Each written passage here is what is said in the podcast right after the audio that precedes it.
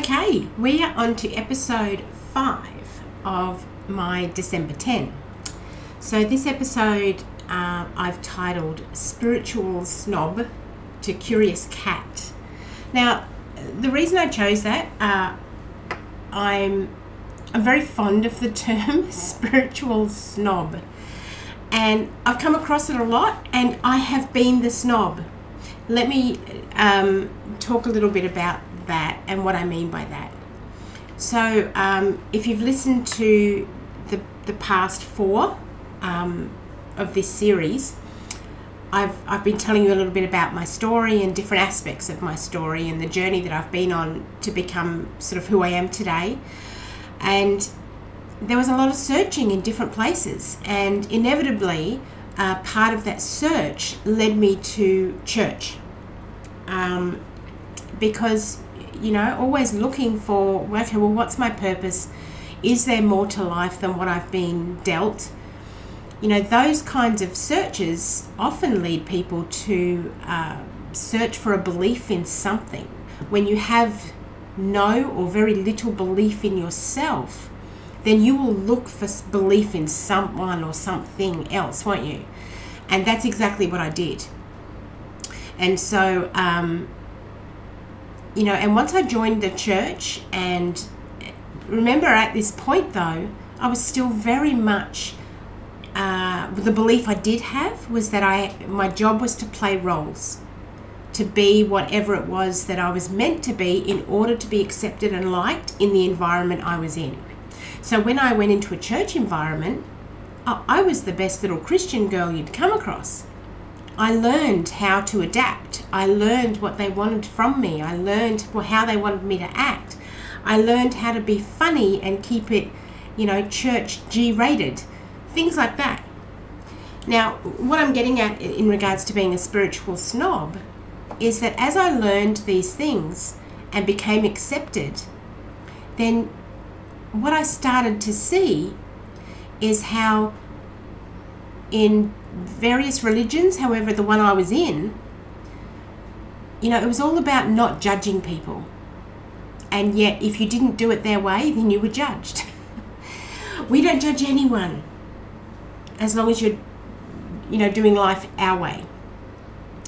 And so you tend to stick together, don't you? And, and not branch out and um, cross paths with other people, you, you, you lose that or you deny that idea that everyone you meet can teach you something. You tend to put yourself on a higher level of where you can only play the part of the teacher instead of realizing that the real growth in any endeavor is understanding that you are always a student and a teacher at the same time. Now, I'm not I'm not religion bashing here because uh, this same sort of feeling, phenomenon, whatever you want to call it, happened no matter what sort of area I went into. I, I I've said previously that I became a Reiki master. I was an Aura-Soma practitioner. I worked in color therapy. So I went into all these different kind of spiritual endeavors as well. And I would come across a lot of people that once they aligned with something that they felt, yes, this feels right to me, this feels like a truth I can get on board with, as soon as someone else wasn't on board with that truth, the judgment comes out again. And so I sort of see, you know, spirituality and religion can all be the same thing if there is still this undercurrent that one love, as long as it's our love.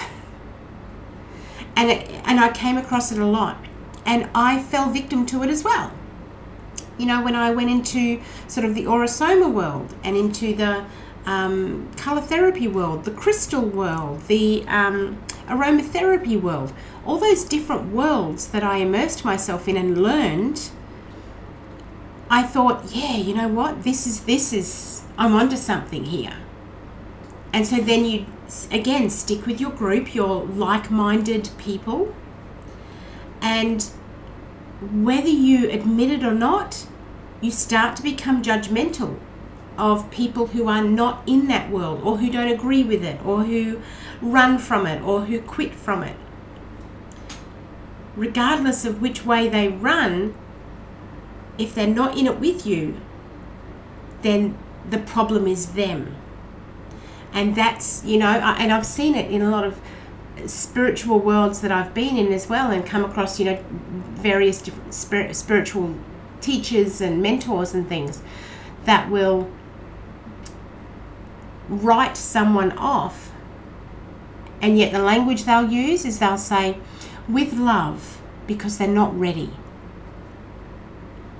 And yet, not ready for what? Do you see how that language is still putting ourselves at a higher level?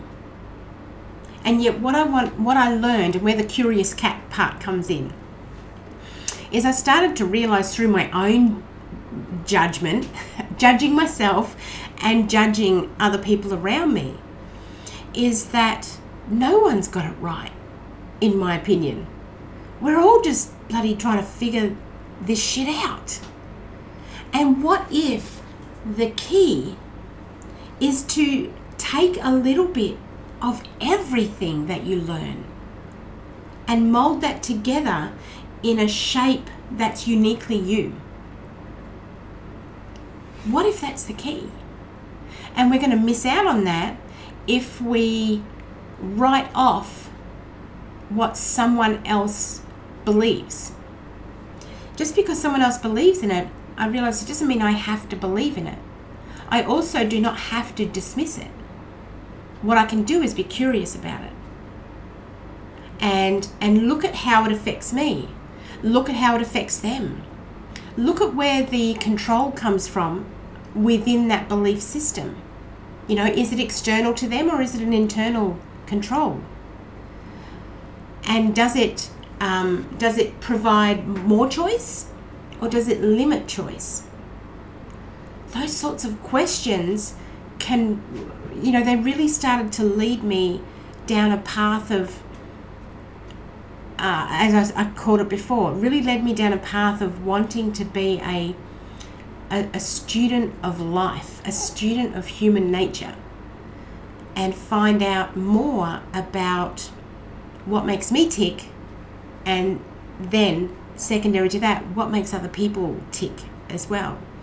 And so I learned to let go of this belief system of spirituality. You know, what is spirituality? Everything only has the meaning we give it, right? And so, where I've come to now is that at this minute, I'm not sure that I believe in any one thing. I'm I believe perhaps that there's so much more that I don't know compared to what I do know. And the more that I know, the less I realize I know. So I become curious about things instead of boxing myself or other people into a well, they believe that, so that makes them this. You believe that, so that makes you that rather than pigeonholing people, which is as a society, as a world, as a species, it's what we've done for so long is put people in these in classifications to make it easier for us to um, navigate how to communicate and how to handle people.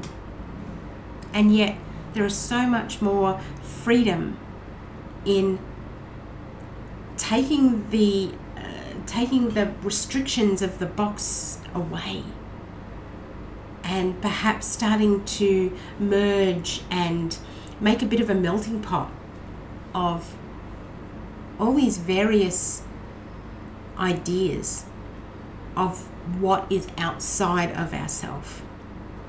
However, to really um, to really embrace something bigger than us I truly feel that the secret to that is truly embracing what is within us first.